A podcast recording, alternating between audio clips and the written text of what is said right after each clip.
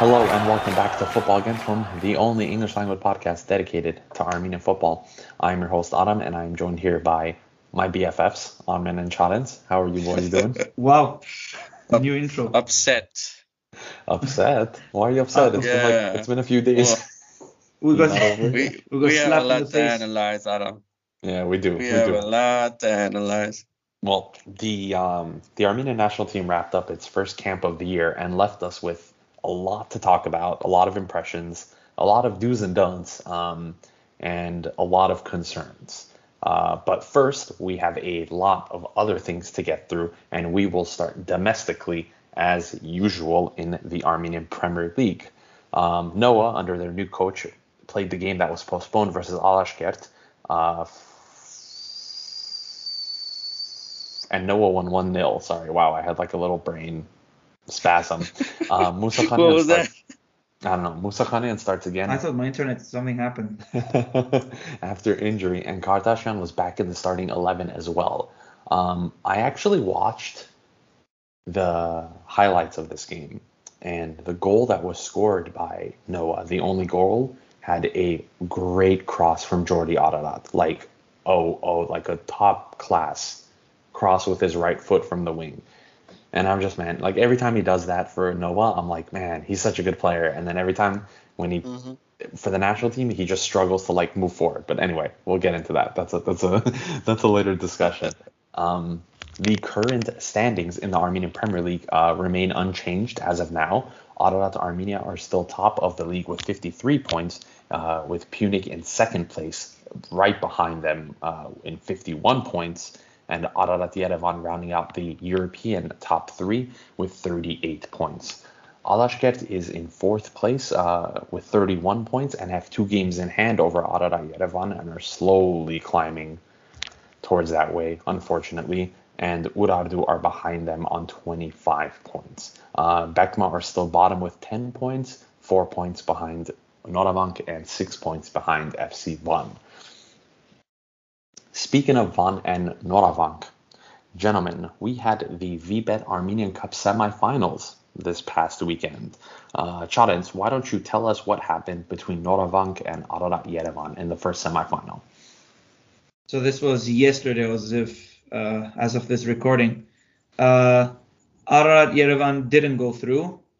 Uh, Noravank beat them with a 2-1 score. Uh, Ararat's steady decline continues uh, as they lose to a 10-man Noravank side that has only one win in their last five matches. This is what this is what I was uh, um, gonna say last week as well that the the cup is unexpected and the fact that there's that European spot for it the the the lower teams getting it is is actually uh, something something beneficial um, the scorers were Rudoselski and Bashilov uh, for Noravank and Uegi for Arat Yerevan.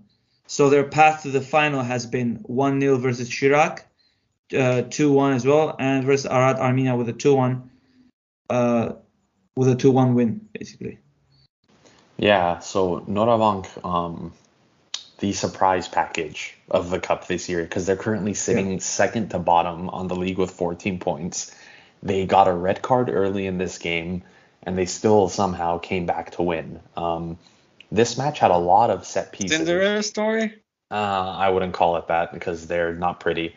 Um, so, uh, Right. They they don't play attractive football, like at all. I mean, they play very gritty, set piece, physical. That's their style.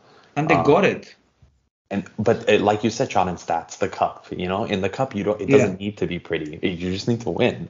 So and it's easier to do that in a one-off game versus Mm. every week in a league, right? And it's good that they're gonna go to European spot, like I said. However, if they don't do the build up to that Mhm. uh, in the summer Mhm. and they struggle in Europe, then Mm-hmm. honestly, we're not really gonna get a, lot of coefficiency points in the UEFA. So Exactly, and th- those are really important. Yeah. Um, and and it's a good thing you mentioned that, Chance, because um, now that Ararat Yerevan is out of the cup, um, there the the what would have been if Ararat was to win the cup, fourth place in the league would be the place that would get the European spot uh, because they're Oh, currently yeah. in the top three. But now Mhm, mhm. all of the the remaining two teams are outside of the top three. So now that fourth place isn't going to get the cup spot. The cups uh, Yeah. the the winner of the cup final is going to get that conference league first round qualifier spot. And the funny thing is, by looking at it, we, did, we didn't want that fourth. yeah. Yeah, fourth I place mean- was Alashkert. and they, they we already know what they would do with the European spot, and Oh yeah, let me tell you, folks, it it don't work out. So Well, Yeah. uh, let's not get too ahead of ourselves uh, because there is a second semifinal that we need to discuss. Armen, yeah, Urartu versus Van. It just wrapped up actually right before we started pressing record. Uh, what happened in that match? Well, you were talking about um, not being pretty when it comes to cup ties. Well, luckily for us and everyone at Football Kentron, Urartu is looking pretty when they play and is getting results. They beat Van no less than 3 0. It was a huge, dominant win. And and it was Jogo Bonito all around. I mean, uh, Urartu philosophy in full motion, baby. I'm I'm so psyched about this game and, and about Urartu making things work. Urartu, uh, as I said, they're beginning to show signs of improvement and and uh, goals came in the second half mostly, but man, it was a whole game for Radu. It was a stellar performance from Artur Miranyan, their vice captain, and of course the team went with him, uh, led by Captain Hagop Hagopian, about whom Adam was mentioning the versatility of Hagops. Uh, there's a lot to analyze on, on Hagop because he was a very complex player. I like him very much. And he had a great spell at the national team in 2020, but uh, hopefully he works on his on his uh, physique because that's that's what he needs to improve to be back on national team uh, schemes. Arman Ghazarian, Sergei Makarchan, uh, Narika Hassarian, A- A- There's so many new young players uh, from Urartu Academy promoted to uh, to their first team, and they're starting, and then and they're winning, and they're what Yeah. what you want to see, you know? Yeah, I mean that's that's why we're such a big proponent of Urartu is because they are a um, they're a project and they're a project that I think prioritizes the development of domestic talent. They They're definitely not, do. They're not um, Van and Noravank who are just by every foreigner from every fifth or sixth division in Romania and I don't know what other random country. Um, they are a building an academy. They have a very they have a good academy, but now they're finally starting to show the fruits of their labor. Um, I I think it's it's it's very. If you take a look at who played in this game for Urartu, and you take a look at you know their their team, it's a bunch of twenty year old kids. I mean, Yeah. these are Most kids of that- these kids, five days ago, as I was telling you guys, five days ago, they were playing Serbia under 21, and we'll talk about that game, but playing that game, and five days later, winning and, and playing this game like that, like the way they did. Uh, It was a remarkable and memorable week for these Easily. kids, which will leave a mark on them, I think. easily, for sure, Yeah. easily. So I think it was a um, it was a really really good performance, especially in the second half. Uh, it was really nice to see uh, Giro Margarian back on the pitch playing uh, Yes. at the club level. He came in for Hagop Hagopian, and I was kind of like at first I was a little confused by the substitution, but then I realized Hagopian's playing was playing left back the whole game, and I was like, you know what, like for like switch. Uh, except I think Margarian is, in my opinion, a better left back. Uh, but they they Yeah. bring different skill sets. I mean, and Exactly. And and how cool is it that you take a captain like Hagop Hagopian out and you bring someone like Girard Markarian in? It's I it's think- like in the pound for pound, Urartu is is stacked, you know? Yeah, and, and in terms of you know it, just just watching Margarian play on the left side, you saw his quality in his passing yeah. is is a a very big step above everyone else on that field. It's very clear that he is like the the he's the the odd one out, I would say, in this team because yeah. he's the one that's clearly too good to be playing in this league. Um, but anyway, definitely great. He's, he's like easily with a top 15, top 10 league level. Easily. Easily. Could, if, if, if it wasn't such a bad thing to go to Russia right now, he could easily go play in a top five Russian club and yeah, very much fit it. Um, the FFA should pull strings and get him into Central or Western Europe ASAP. Like and they they might even Ukraine was a even Ukraine pre-war was a bad move for him. Yeah, he could have done better. But anyway, he's back now, and Urartu are in the final. Their path to the final. And we know a, where our, we know where our hopes lie when when it comes to the cup now. Huh? Yeah, Urartu had a bye in the first round. They defeated Alashkert 2 0, and then now they defeated Van 3 0 to get to the final. So both of these teams, Urartu, Urartu and Noravank, have scored five goals in their path to the final, uh, but Urartu has actually not conceded a goal yet in the cup, while Noravank has conceded twice. Um, the date of the final is not yet set, and we will bring that to you guys, obviously. And I think it's a game that everyone should watch. Um, and it's going to be a very, in probably a very exciting and a high scoring game, I would think. Um, but we will probably preview that in a separate episode before that comes out. Uh, but I think that match is going to be sometime in May, if I'm not mistaken. Moving on to the UEFA U19 Elite Round. Uh, Armenia pa- participated in the second time ever at the highest level of the competition in the world after surviving their qualifying group. Uh, the other time was in 2019 when Armenia actually hosted the U19 Euros, uh, and that was actually the first time Armenia had qualified for a competitive tournament. Um, Armen and Charents, boys, uh, we knew coming into this elite round, being in a group with Portugal, England, and Ireland, uh, that we were going to be out of the, our depth. And we said that as long as they take a good learning experience out of this, it, it's worth it, you know, regardless of the results. Well, we know the results now, um, and they were taught a lesson. Uh, Armenia lost 4 0 in all three of the matches against Portugal, against England, and against Ireland. Um, consistent. At least they're consistent, yeah, in that, in that regards. But a little side but note the, here: the yeah, U19, the nature the nature nature of the games were was different. So. And the U19s were arguably missing their two best players in Stiopa Mkhrtchyan and Artur Seropian, who were um, very crucial in making the elite round, uh, but were actually playing for the senior side at the time. Um, Armen, you got to do the most analysis in the under 19 realm. What do you make of their performance in the elite round? As I said, I, I, I think results are not, I mean, yeah, every game is decided uh, with results, but they're not all that is to a game and, and to a project, which is the U19. Uh, as you said, A, uh, these kids were missing their two field leaders uh, in Stiopa Mkhrtchyan in defense and Artur Seropian in offense, uh, which we will talk there about their individual performances with the national team uh, at the end of this show. But they were crucial for the previous qualifying ro- uh, round. Uh, Armenia is a good side. I think they play good. And and uh, as I said, if you look at their debut against Portugal, uh, they were doing okay for the first half.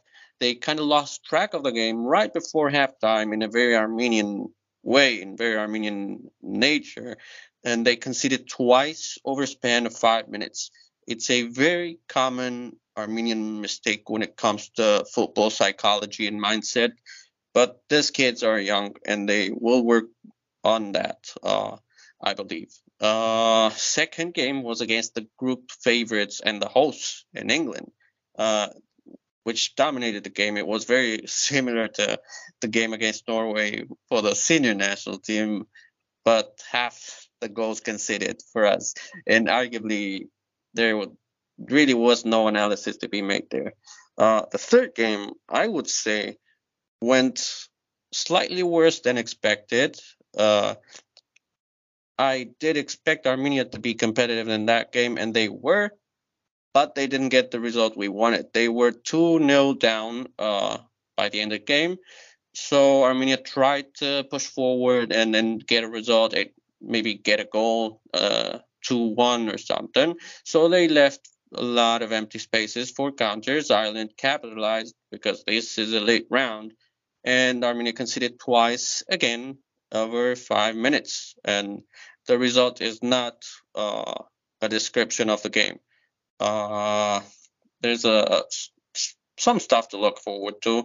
It was a invaluable experience for the kids, and and looking at the results, if now we are to look at the results, actually, there were no pretty much no different than the results when we played Elite Round three years ago, which were 4 0, 4 0, and 4 1. Yeah. So, I, the only difference was that Elite Round they were able to score one goal, uh, or rather yeah, in the tournament they, group stage. They had a full squad. Yeah, of course. So. Actually, actually, and then and if you think about it, this Armenian U19 could have had as well uh, Sergei Gorchkanyan from Rostov, but for some reason he didn't join. Yeah, he was supposed to join the under 21s, and he, he didn't, didn't join that either. he might have been. He honestly might have been injured, and we just don't know well, because he, he's a youth he player. played the day for Rostov Academy. I, I don't think he even left Rostov. Uh, yeah, he probably didn't. It's fine. Whatever. Moving on to the Armenia under 21 as they continue their uh, UEFA U21 Euro qualifications. Um, Armenia went to Serbia and had a 2 0 loss where both goals came within five minutes before halftime. Uh, I think this is similarly to what you said, Armen. Um, what we have consistently across the board in our youth national teams is always a lapse in concentration in the last five minutes of each half, and that leads to defeat. Um, a similar thing happened the first time uh, Armenia played Serbia. U21, yeah. It was the U21. It was the same thing. Armenia were competitive, crazy, had a disallowed goal. Uh, we could have gotten out mm-hmm. of there with a with a draw or even a 2-1 win, and then the boys in the last five minutes just completely collapsed, and Serbia just banged in the goals, and that just shows the difference in in, in quality between a country like Serbia and Armenia. And that's just something that mentality.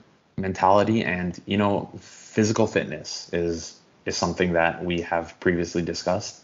Um, like nutrition, um, training regimen, yeah. fitness regimen. It's, this is it, it's something somewhere that Armenia is working on, but you could see a hmm. very stark contrast against these other countries there's a demand as well of the uh, of the teams playing. So if like a lot of uh, not a lot of the youth isn't playing a lot of games or they don't have competitions going on, mm-hmm. then they lack fitness. That's how it is. And and on the other, there's there's there's two there's two edges to this to this under 21 camp um, or this qualifying as a whole. One side is this fitness issue that's been very consistently there. The other side have, has been, in my opinion, poor tactical approach by Rafael Nazarian, the manager. He's playing with a five at the back consistently for Bekma and for the under 21, and mm. it it's it's stifling the creativity of his creative players. You have Mirzoyan, you have Shahoyan, you have a now injured uh, Nada Grigoryan who aren't who are having to pick the ball up deep and try to make magic happen every time to score a goal. And that's not a winning formula.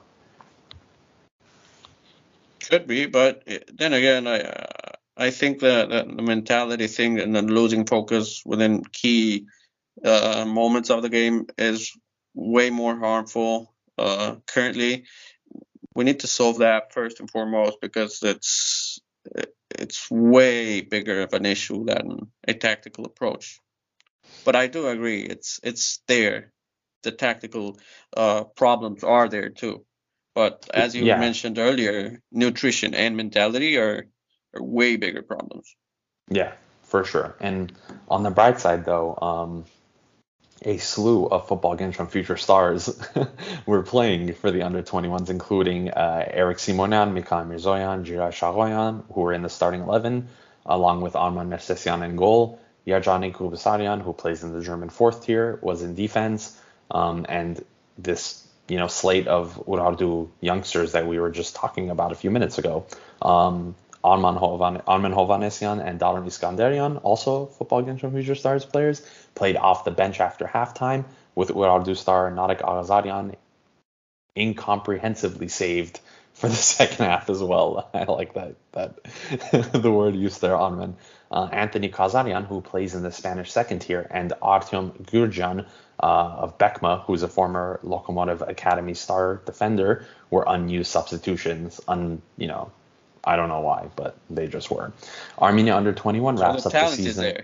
Yeah, the talent's. I mean, like this is what I'm saying. Like the talent is there. You need a mentality fix, and you need, in my opinion, mm. a different tactical approach. This yeah. this mm-hmm. is the most, in my opinion, this is the largest depth of talent pool Armenia's under 21 has ever had. Yet the results are still the same. So I don't know. They need to figure that one out. Um, Armenia under 21 wraps up the season in June when they visit North Macedonia, a place we absolutely hate at this point, uh, and then host France.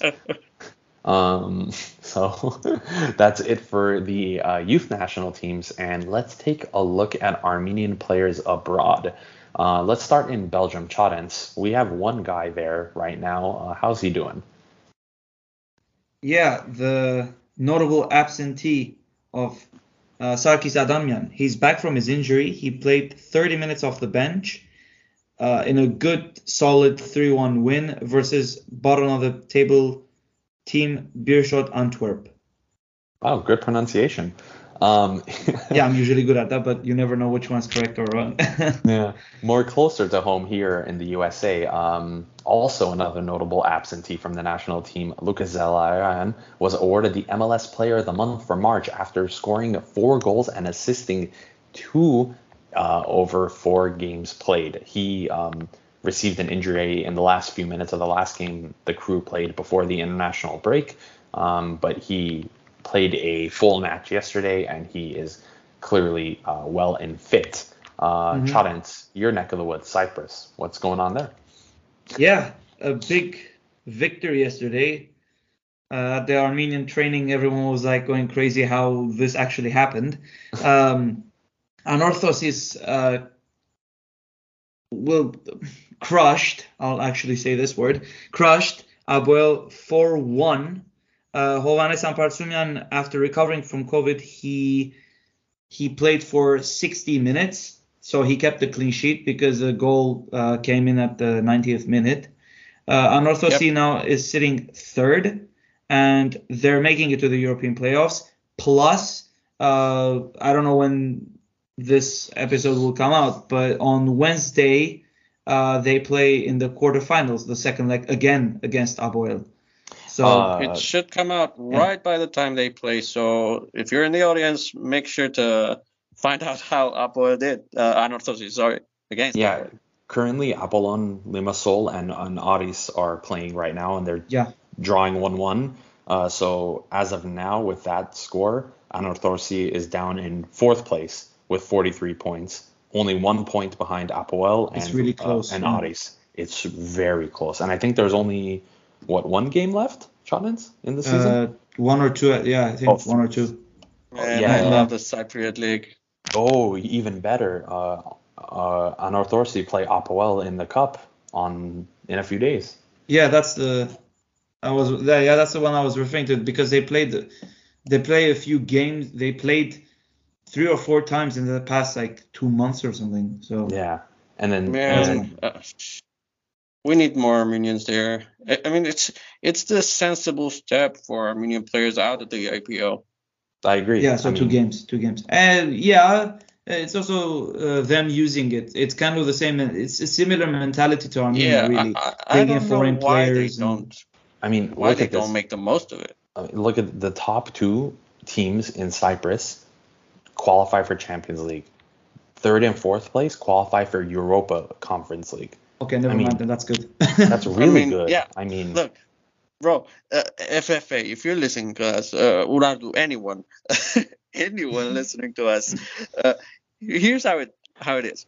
Cyprus is a good league. It's better than the APL, but not that much better. So the leap from the APL to Cyprus for an Armenian player that is a little too good for the APL would be sensible, would make sense. Hey, that, that, that's first and foremost. Second, as you Adam said, uh, Cypriot leagues, the Cypriot teams play European Cups on a yearly basis. It's like at least one it's gonna make group stages, and you know this. Uh, Mhm. So there there's exposition there. There's the exposure. There's a attention for Armenian players to to showcase their talents. but- but Um, geopolitically, it makes sense. Uh, Cyprus is like the closest country to Armenia when it comes to geopolitics.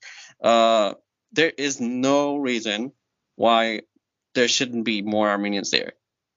yeah, Mr. um, Sajif, write that down. Write that down. it doesn't. It It's doesn't. very simple. it doesn't. I mean, it- e- even even there's a player even from Omonia uh, who signed in Kansas City. Even think about it. If you're if you're It's a good transition league too. Yeah. Whoever is going to make Champions League, whether it's Apollon or Apoel or Audis or Anatorsi, whichever one does it, or even whoever, anyone in these top four teams right now in Cyprus, if they sign, for example, Gira Margarian, that's a really good step for him. Mhm. You know, it's he's going to be playing Europe. That's where, we- where that's where we Yeah, want to see a player of his caliber. It's a win-win. Yeah, it is. I don't know, man. Some of the stuff I just don't It's a win-win because our Armenian players for European markets are very cheap, and as you said, Ajir Markarian is actually even too good for the Cypriot league too.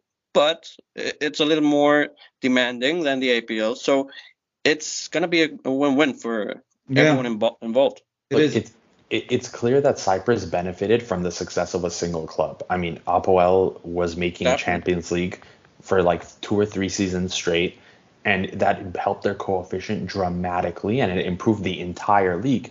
Now, this is this is a similar thing that I'm hoping Ararat Armenia or Pyunik do.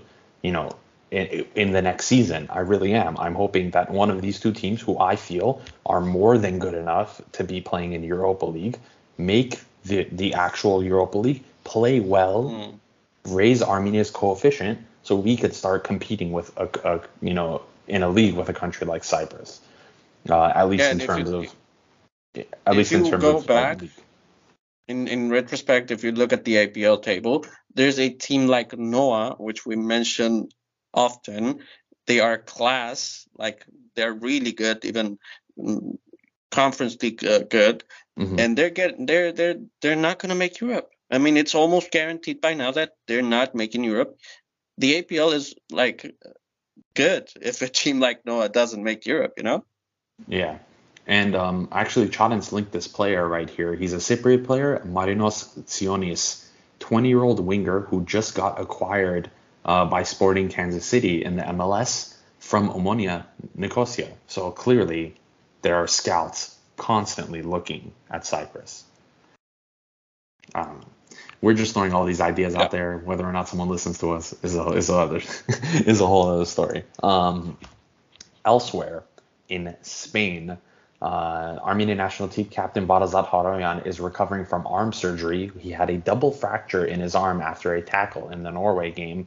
Uh, and with less than two months until Nations League Division B, uh, it remains unclear how long it will take Captain Vato to fully recover. We wish him a speedy recovery, and our fingers are crossed that he makes it in time.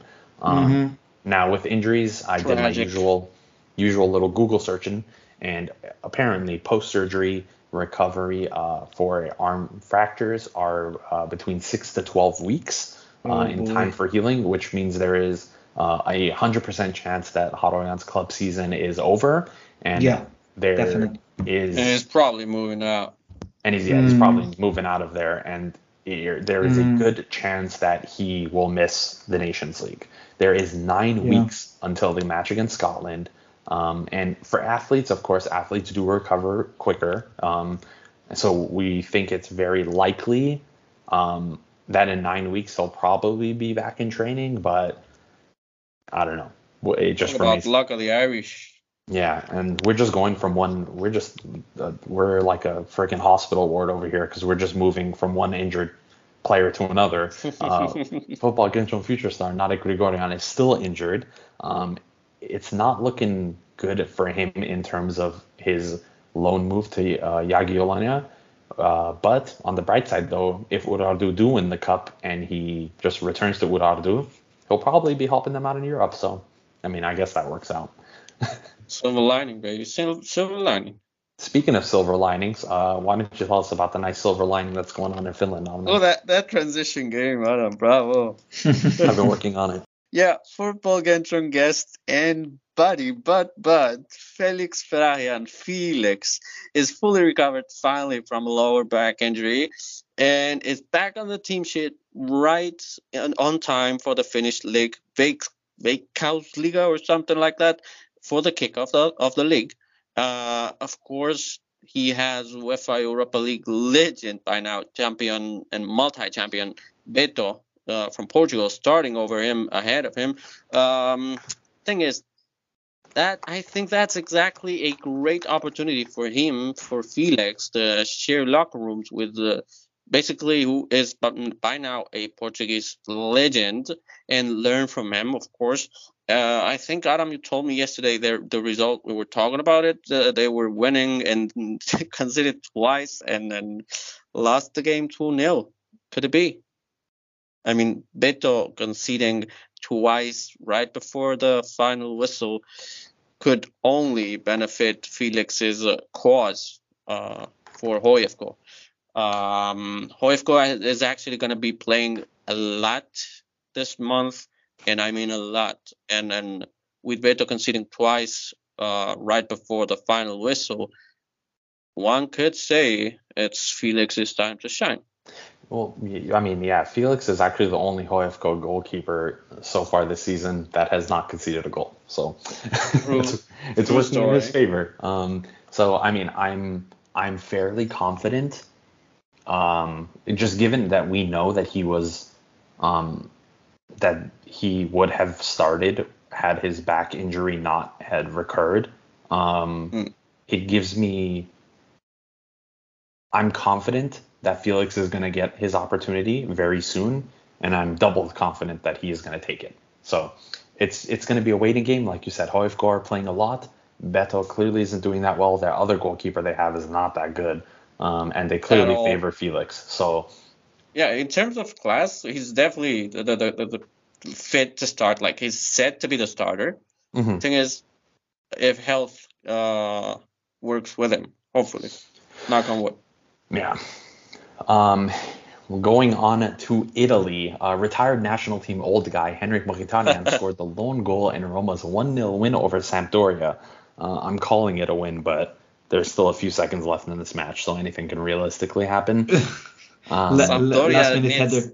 Yeah, yeah. Sampdoria, that's often linked to Armenian players. seems like they need someone, someone. Uh, I wouldn't want or someone, someone going to Sampdoria. Right.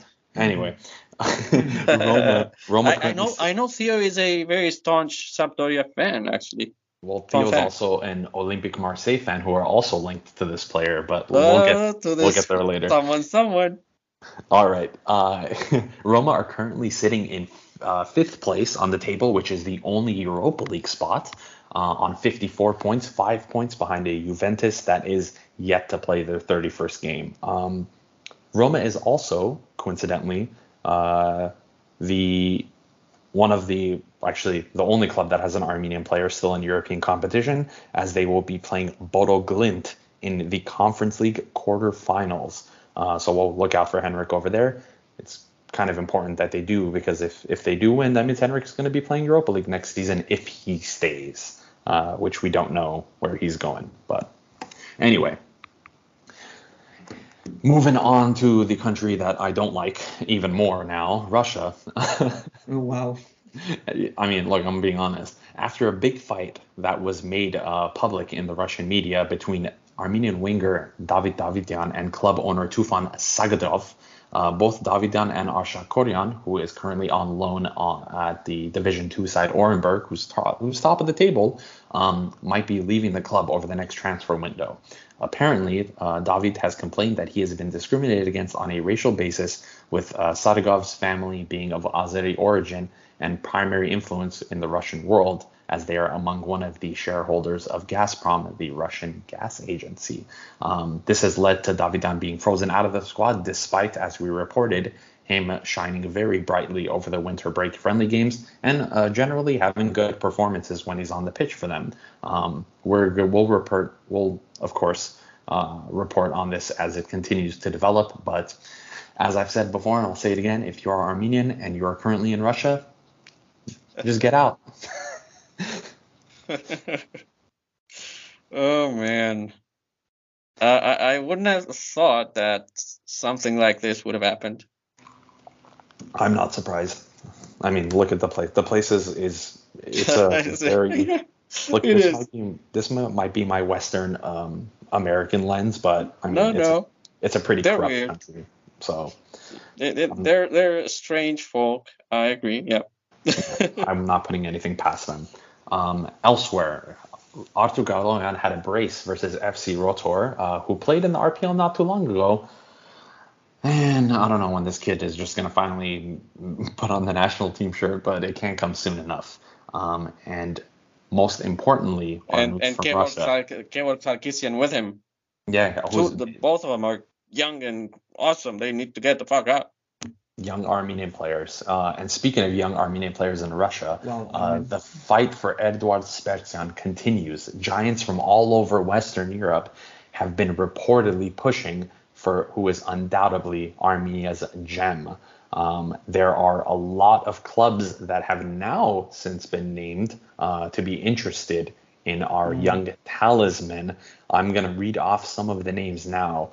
In France, we have Olympique de Marseille, Saint Etienne, and Brest, where, of course, Michel Der Zakarian is the manager. In Italy, it is reported that Atalanta and Sampdoria are interested. Uh, in Spain, it is reported that Valencia is one of the interested clubs. Cologne in Germany, Bale in Switzerland, and Anderlecht in Belgium. Wait, wait, wait. Uh, Bel in in French is basically Basel. Ba- ba- oh. Basel. Oh, that's yeah, huge.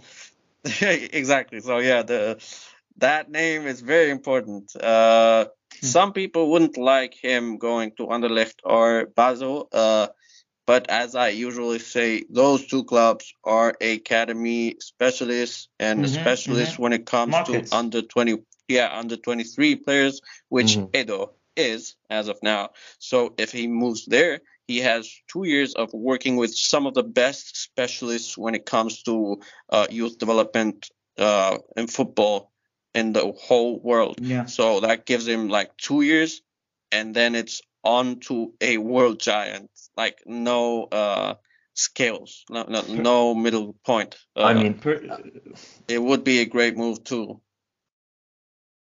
Charents, what are your thoughts? Well, personally, uh, I believe that it's better for him to pick the system that fits him and needs him the most. Mm-hmm, so if they're looking for his type of player, it's better to go to that team. Doesn't matter what prestige it is, because any of these listed teams is a proper team. Whatever makes his uh, surroundings good for him, it will help yeah. him further develop. And when mm-hmm. he further develops, that's when he will do his best and go to a more prestigious club. Because if he directly goes to a higher prestigious club, mm-hmm. exactly, he might get all like those uh, you know subs uh, becoming just a sub, making small impact. There's mm-hmm. a manager who believes that uh, okay, I've got a um, cheap wage, yeah. let's say. I don't know. There's many things to football. So yeah. simply Hell, put, that's I, what I, would, I, believe. I agree. I, I would outright uh, cross the if I were him, of course, and his dad was his agent, uh, I would downright uh, cross out of the list the possibility of going to Marseille, to uh, Valencia, and Atalanta, which are mm. the three highest profile clubs right now. Other if than you... those clubs, the the others, the like the eighth uh, top-notch clubs would make the most of him. That's true. Uh, I mean, if we're looking at the French league, if we're looking at the French clubs, um, where is is a league that I think he would do fantastic at.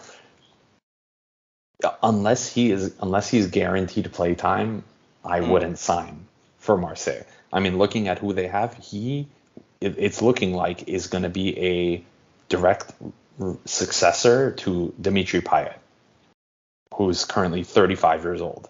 Um, if that's the route that Marseille are planning on going, uh, of course, building a team around makes sense. But somewhat, yeah. But I don't think Marseille's that's likely. too big.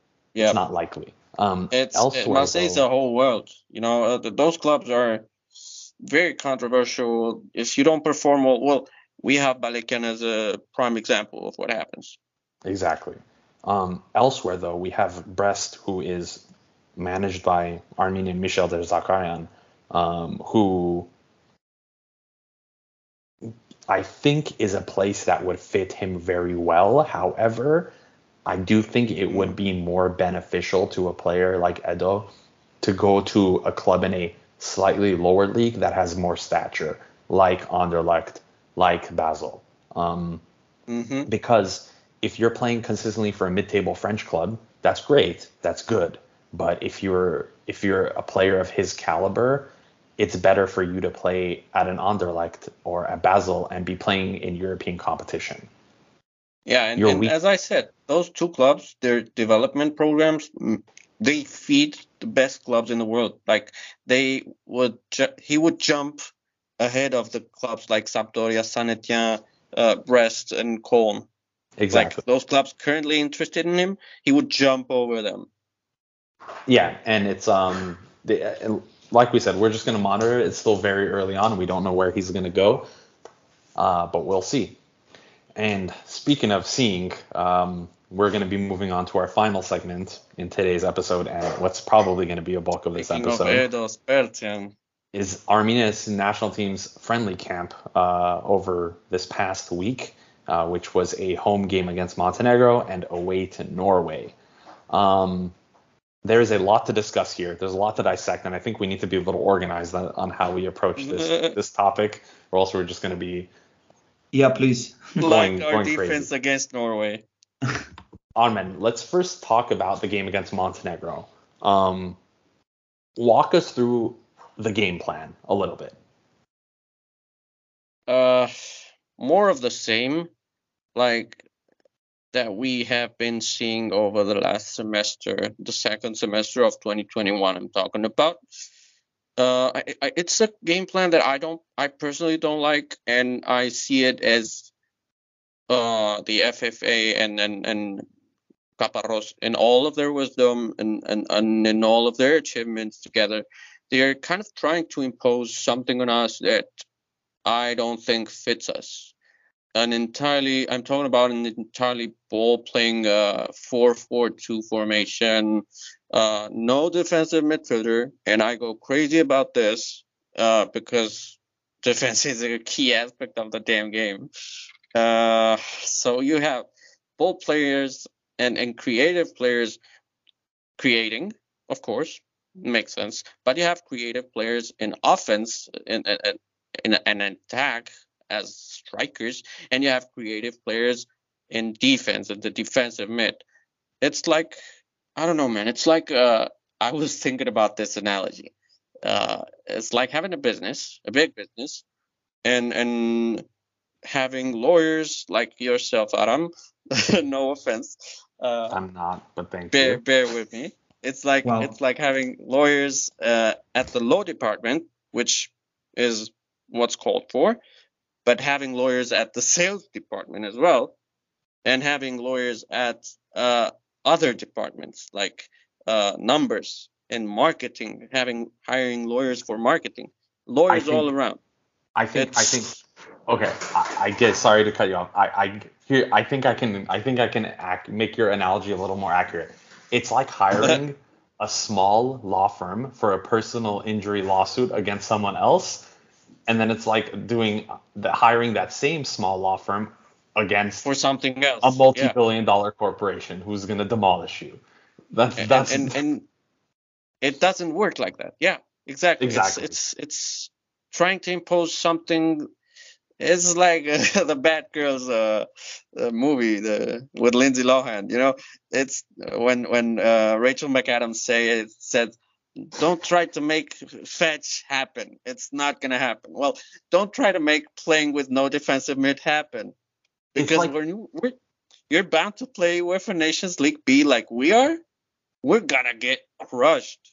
Yeah. Uh, Here's like another analogy. against Norway. I mean, Here's another analogy. You know, like on those on those toy sets, right? it. You have those toy Yeah. uh, those toy building sets that that you give kids with the little hammers and whatnot, and the little nails, the little plastic hammers and nails. It's like it's like giving it's like having that plastic hammer and hitting the plastic nail, right, into the thing. It works, right? That's what it's for. You have the plastic Yeah, hammer, you hit the exactly. plastic nail. It's a toy.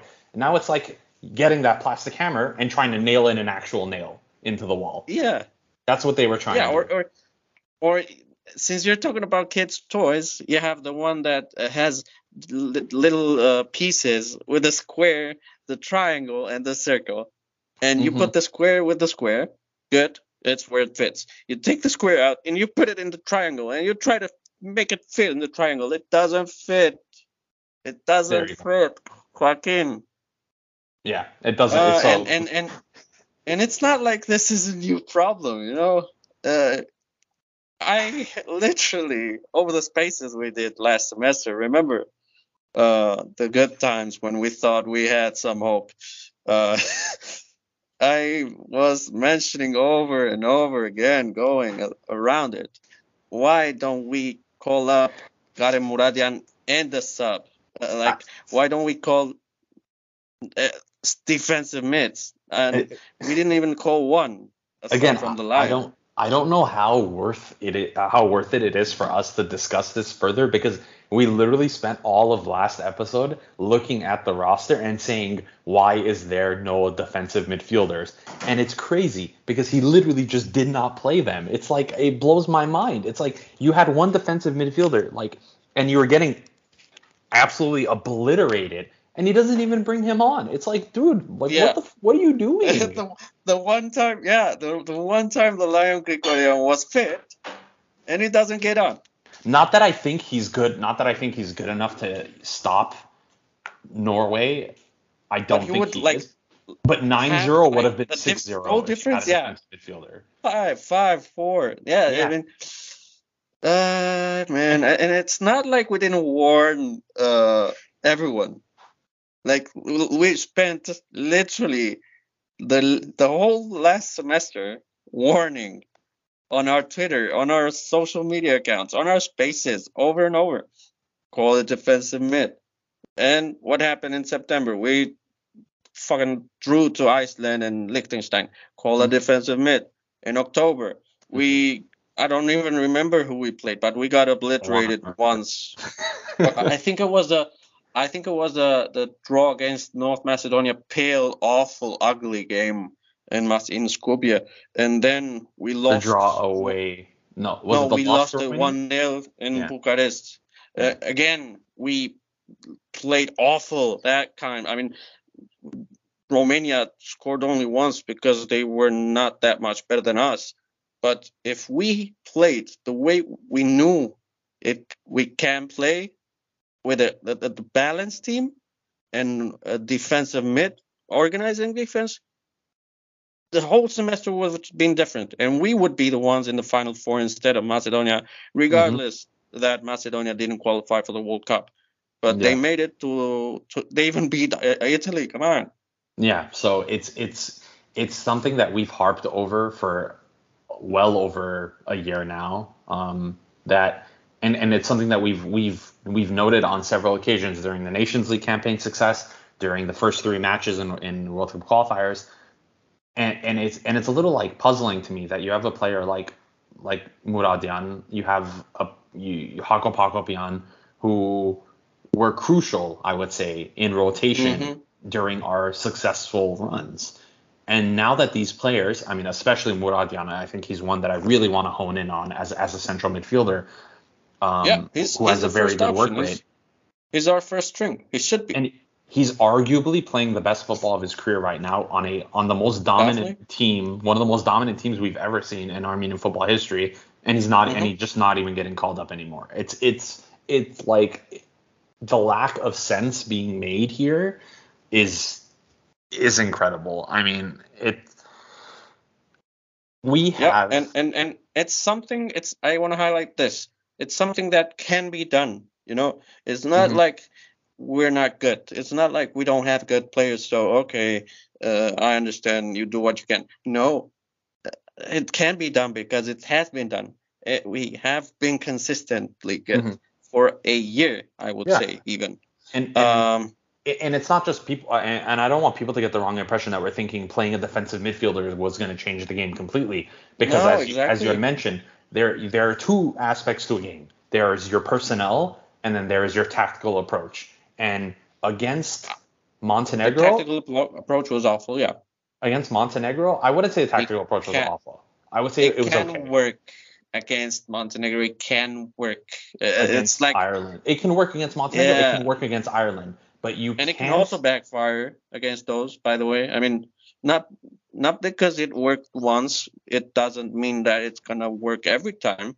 Also, bear, bear that Uh, in mind too. But but here's the thing. Like I think uh, one of the major points of contention that you had made was playing Spertsyan at central midfield, and and it's I had a waste.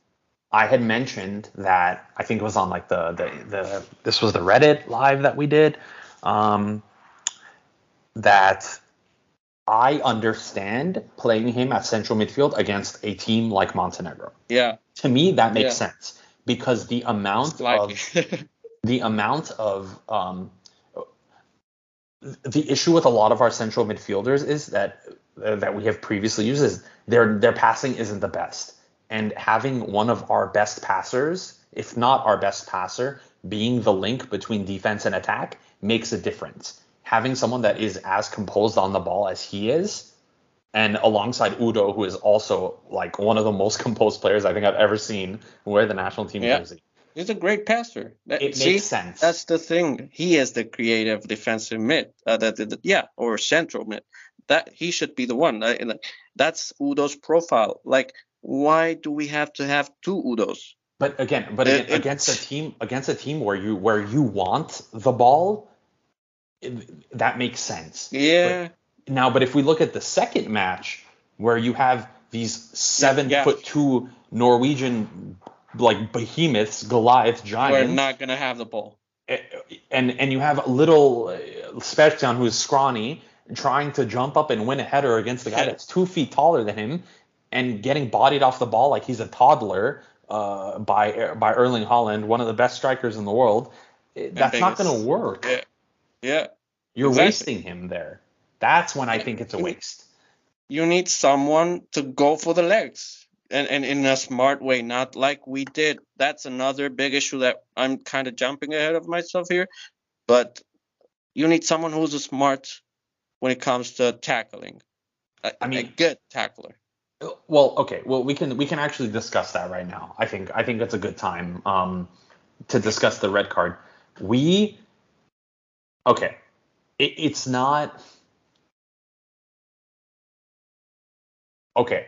I'm, I'm trying to I'm trying to find a way to I'm trying to find the, the right the right way to explain this. So the There is red no card right way. it it's very Uh. clear and it's very obvious that going down to 10 men in the 17th minute of a game Yeah, it's gonna. is never ever going to be easy. Yeah. Now, we have seen a lot of smaller nations, we have Mhm. seen a lot of club teams go down to 10 men very early, lose games, get steamrolled, Mm-hmm. but they lose 5-0, 6-0. Now, Mm. that's acceptable. Going down to 10 men and losing 9-0, that's not acceptable. That's just not. Yeah, definitely. And and you know what? Um, I noticed like right off the bat, right after the, the, the kickoff, that we were just not there. I mean, first and foremost, the game plan sucks, and and the game plan sucked, and Mhm. it's gonna suck against teams like Ukraine and Scotland. Um, so that's the first problem. But then there's a, there was a visible, clear, transparent, very uh, savagely obvious lack of focus within the team. Uh, the way we went for the marks. It's like uh, actually Norwegian media pointed it out constantly to COP, to, to us, to everyone within their own hubs, the in forums. Uh, it's like Armenia. They, they they rightfully saw that Armenia kind of stepped onto the pitch with the simply the simple intention of injuring the Norwegians. Not even just Haaland. It's like Norwegian that we saw with the ball, Norwegian that we went to tackle from behind, uh, dirty, like uh, straight for the legs, not even with the intention of winning back the ball. Uh, and as I mentioned, we were violent. We, I have to agree with the Norwegian media. I mean, I, I don't want to. Uh, Caparros disagreed, but I don't agree with that. I mean, I think we were uh, foul playing, and and it no, doesn't there, suit there us. was targeting. It doesn't suit The- us. There was targeting. It was it was very obvious. It was you players don't constantly go after a, a player's ankle like that without being told to do so. That's just Exactly. it doesn't happen. I mean, and and I don't I don't understand why. You know, it was a friendly window, and we were supposed to e- even if you, you want to impose a, a shitty I'm sorry for the word, but if you, even if we want to you want to impose a shitty game plan with no defensive mid, you can still try to play within the rules and, and try to have some sort of tactical approach.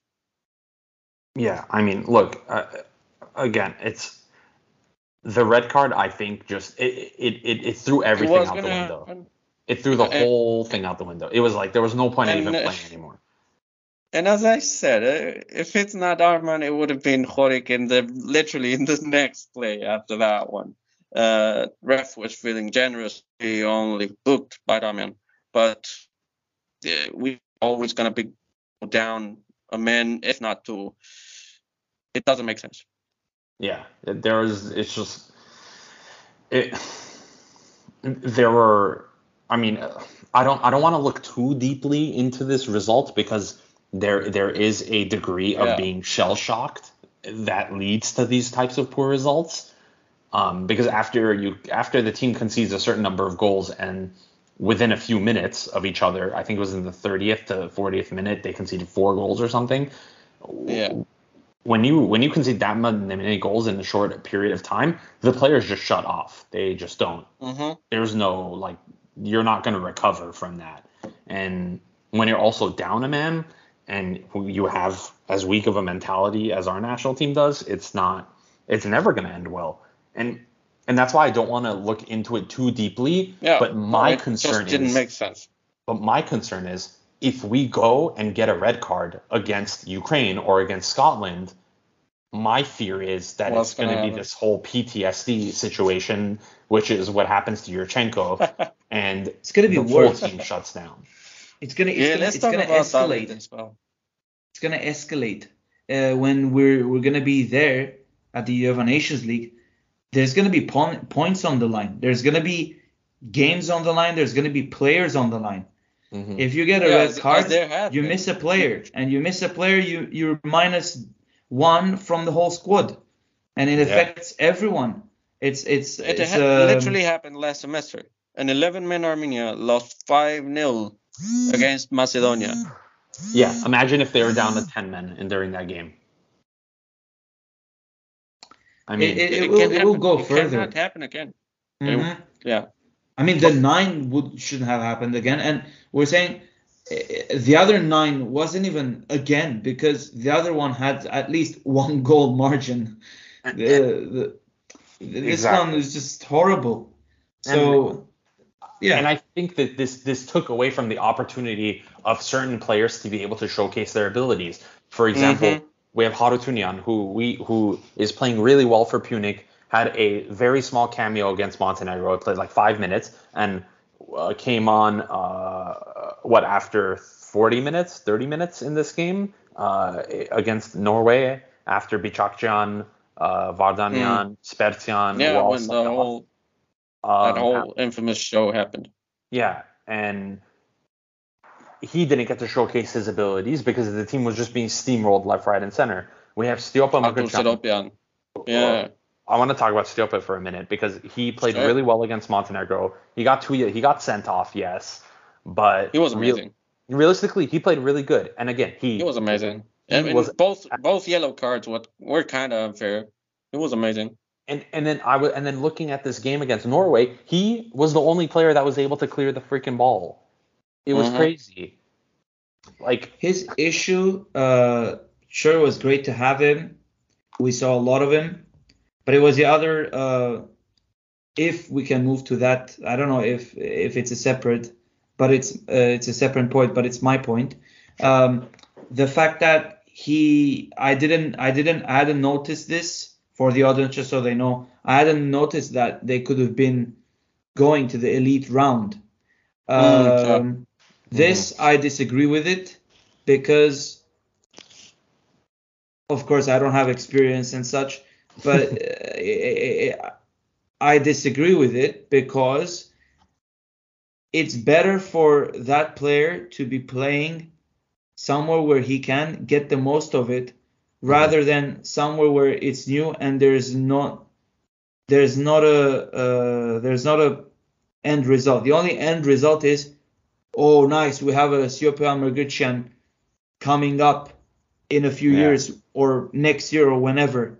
yeah. But th- that doesn't that doesn't matter. U19 if he was there who I you guys can correct me on this he was one of the players to Yeah. get Armenia to the Yeah, elite round. Actually, him and Seropian. See, And- and, And it's Serbia. even more there we frustrating. go. Was on the bench most of the time. It's Yeah. like, I mean, Yeah, Seropian calling him was was stupid. uh, a pity.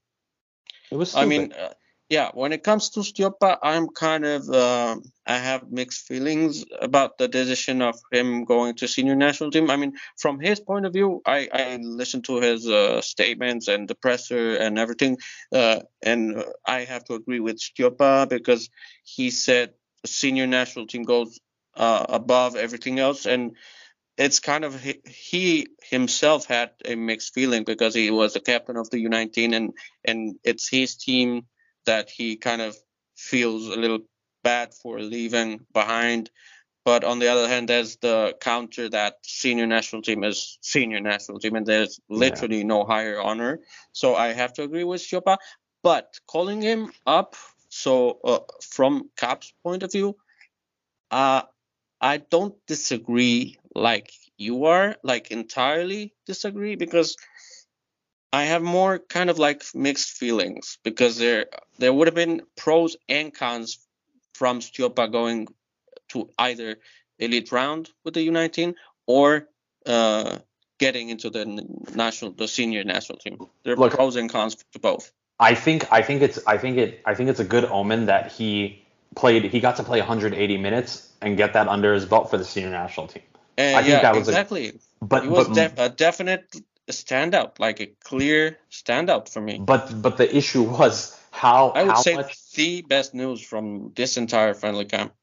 I, I agree, but the, but the thing is, how much can you how much positivity can you expect a player like him at his age to get from playing 90 minutes in what what is now historically the worst ever defeat of a national team by of Armenian national team. Eh, I mean, that's not how it's gonna go down in history. I mean, uh, Well, you're Everyone saying there's else gonna be a did. worse game? no, no, no, no. I'm s- I'm saying I'm saying don't. like it's I'm sa- what I'm saying is like that's not what what is gonna be remembered about uh, Stiopa's first national team camp. eh, on the one hand, because we both we all know that it's gonna be his debut with a clean sheet against Montenegro and like, one of the best on the pitch in my opinion from our side. Mhm. Uh, a there's that from Stiopa's point of view, and and then second, uh, everyone else was playing at that game, and then in fact, I, uh, you all know that I am mostly about watching individual players and and, and assessing their skills and the stuff, but this time. I don't think individual performances was the problem against Norway. I think there was a very clear, deeper problem that was the game plan, and Stiopa is nowhere nearly to be blamed for this. Neither is, by Yeah. the way, neither is uh, Arman Hovhannisyan that got sent off. Uh, he's kind of being used as a scapegoat when But he did. But you gotta admit though, his his tackle was It- horrible. It was awful. It was awful. It, but as I said, it, That's an not individual shifting. mistake. Yeah, that is an individual. not It- kind of. I mean- it's stacked on top. You have a you have a shitty game plan. You have awful tactics, and then on top of it, you go down to ten men because of an individual mistake. That's a that's a recipe for disaster. I mean, to be fair with Arman, the, the, the, not to shift the blame off him, and it was kind of an individual mistake, and it was an awful tackle and everything. But when on the tackle, on that in, uh, specific uh, moment of the game, uh, there was a three-man mark on Haaland, and neither of those three could take him down. And as you said, it was targeted. The the, the from the sidelines, the clear order was take him down, doesn't matter how, and take everyone else down as well. That was a clear order that we all saw. I agree, and um, I think that if it wasn't Arman, it it was gonna be Horik. It was if it wasn't Horik, it would have been someone else. Uh, I think it was destined to go that this way for some reason Mhm. because of the game plan. So yeah, I don't think uh, Stiopa will remember this. Uh, that like the main moment, the main takeaway for Stiopa is not going to be the Norway game. I can assure you this, especially Mm. knowing his mindset. Now, do you think if you're That's if why you're I'm saying Stiopa you're- is super ready. if you're Caparrós, you have Mhm. your center backs. You you have four games that you're gonna have to play in a span of ten days in June. You have Haroyan, who is questionable. You have Andre Calisir, who is uh Injury who's prone. Injury prone. How likely do you think it is that Stiopa one gets called up and two plays? Daron is coming. Uh, oh, you had to go there. I I knew I was forgetting something. Man, I w- we were so happy, but yeah. I, I- now that you now that Charents mentions it, I don't know how likely it is that he will even be called up. Um, if Vato doesn't make it, I think it's very likely, like 95% likely that Stiopa will be the one chosen as the third as a third CB. Well, well, he's Yeah. gonna he's gonna have to call up four. You're playing four games in, okay, in ten days. He's gonna There's call up four. U21s as well, but he's not gonna go there. but Yeah, but then So- again, uh, you have four. regardless How do or not, it, you know. well, okay. First, I will quickly answer this one. Okay, Sure. Vato, of course, if healthy. Andre Calisir, of course, if healthy again. Uh, third, against all of our wills and desires and wishes, of course, we know Daron is coming. Sadly, but he is. Uh, I think he's gonna recover in time for that. Uh, I don't know. Do you think And Stiopa becomes that fourth? That's Yeah. the main question. I would reckon. I would reckon he is. Uh, yeah, logically, okay. he's not gonna get called up for the U21, so probably he's gonna come there. Yeah, I mean, look, it's Well, that's yeah. He's, he's, he was he showed to be at even Andre Calisir level. Like he showed to be at, in my opinion, very clearly with a top 15 league level. you, like you- super ready. I mean, If if you I- take a I- look at our I'm super you, surprised. if you take a look at our schedule and you see that okay, our first game is is away to Scotland, you reckon that's a game you want to see Haroyan and Calisir play, right? You want your best duo there. A few days Hmm. later, we we are home to Republic of Ireland, which is arguably the most important game. Yeah. Those doubleheader against Ireland, Well, that's the most important. There you go. I I don't know how I I I would even I would risk uh saving Haroyan and Calisir for Ireland and playing Haroyan and Stiopa against Scotland. Why? Uh, and I'm not even gonna get into the bigger thing that I want to get into the bigger point later on. Strictly when it comes to the defensive line, I would play in the kickoff, the first game against Scotland, Vato and Stiopa because they're way bigger. And and Scotland is a team that likes possession and that likes to attack. Uh, you need players to intimidate them. You need players to go aggressively but smart, the way Stiopa and Vato are. Uh, that's the probably a better way to neutralize Scotland. Then you save Andre Calisir. That is a very much uh, smarter and uh, kind of shorter uh, style of CB that can intercept, that can run after a mark, that Mhm. uh, is super smart when it comes to positioning and super uh, perceptive when it comes to build up from the back. You play Andre and Vato against Ireland. Vato being, of course, a the most complete kind of CB we have. Mhm. Uh, and then you're saying so against Ukraine, against Ukraine, you're gonna be uh, the third match. You're gonna be resting Haroyan Could be, yeah, and bring Stiopa back with uh, Andre. with It Andre, and then too. yeah, because he's gonna have to. Right, he's not. I don't think he can play for 90 minutes in 10 days. No, definitely No way. not. And and now that defensive line being addressed, there's the deeper, bigger issue at hand, which is the game plan.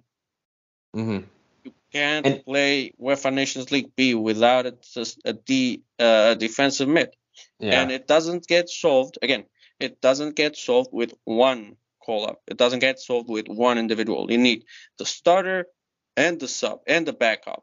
You need the a Mm. fit Grigorian if you are to consider him your first string, and you need the Gare Muradian ready and fit and healthy for the jump for the second half or for the in case anything happens. And if Gare Muradian is your first string, you need someone as a backup. I I think bottom line, we have been our intuition and our instinct during Sadly, squad has releases been right. has been has been spot on. I mean, it's it's been it's been a bullseye. Um, we said again, this squad more than good enough to beat Montenegro, not nearly good enough to beat Norway, and that's exactly what we saw. hmm And and I- actually, if you think about it, we did defend with the ball against Montenegro the way we said it would be. Exactly. So I think again, we know what needs to be changed. We've had a thorough discussion about this. When the national team when the national team squad gets announced a couple weeks before the June 4th match, so sometime in mid-May in about a month and a half we'll get the squad. We will probably we will likely be able to tell right then and there whether or not we're getting relegated or not. Yeah, and and as I always say, as I insist, it can be done. It can be fixed because it has been done before. Do it again. It's simple. Look at what worked. Look at Yep. what didn't work. And do Mm. what worked. That's up to the coaches now. I mean, we we And, have and a the FFA. we have uh, we have two months until the game against Scotland. We have two months of clubs playing at the of our players playing at the club level. Uh, we have potential champions that we may see. Uh, we have two months for our players that are abroad to stay fit and healthy, and then we have two months to see what domestic-based players are going to stand out, and hopefully we see a better squad. Um, mid May, whenever it gets announced. But I think that's going to be it for today's discussion. Um, I don't know what, what more there is that we could possibly contribute at this point because unfortunately our hands are tied. We can't really do anything. Uh, just Uh, wishes to the uh, ladies national team. They're going to be playing uh, this week oh, for the well, World yeah. Cup qualifiers. And uh, to the Armenia futsal national team as well. They're going to be playing for the World Cup qualifiers. The women's national team actually has a new uh, addition to the squad from Australia. So uh, that's actually, by the way, that's one of the players Anna Tadevosian was telling us about. Really looking forward to how they they're gonna line up. Yeah. Uh, oh, here's also some last minute news coming straight from uh, the best source in Italian football, Fabrizio Romano, who says that um, apparently uh, AS Roma. Edo, No, no, no. Apparently, Uh, AS Roma is actually uh, offering an improved contract offer and are currently negotiating with Mkhitaryan's agent, Mino Raiola, uh, to have him stay in the capital. So we'll see what happens there and how that develops. But of course, that's not going to affect the national team anymore. So there's that. Well, thank you everyone for listening on behalf of Charents and Armen. Uh, this has been Football Kentron. If you have not already, please go follow us on Twitter, Instagram, Facebook, YouTube, uh, all that jazz. Uh, go to our website, footballkentron.com, .blogspot.com, something, right, Charents? What's the URL? For our website. Yeah. Football Kentron. I'm, I'm not even 100% sure. Yeah, I think it's word, dart, .wordpress.com. Um, anyway. Yeah, oh yeah, yeah. Share this episode. Um, spread the news, spread the good word, uh, and uh, share the will, clip advertising our players. Yeah, please. They were there everywhere, and we will be back in a couple of weeks' time as usual to provide further updates and news uh, on behalf of the boys here. Thank you for listening, and goodbye.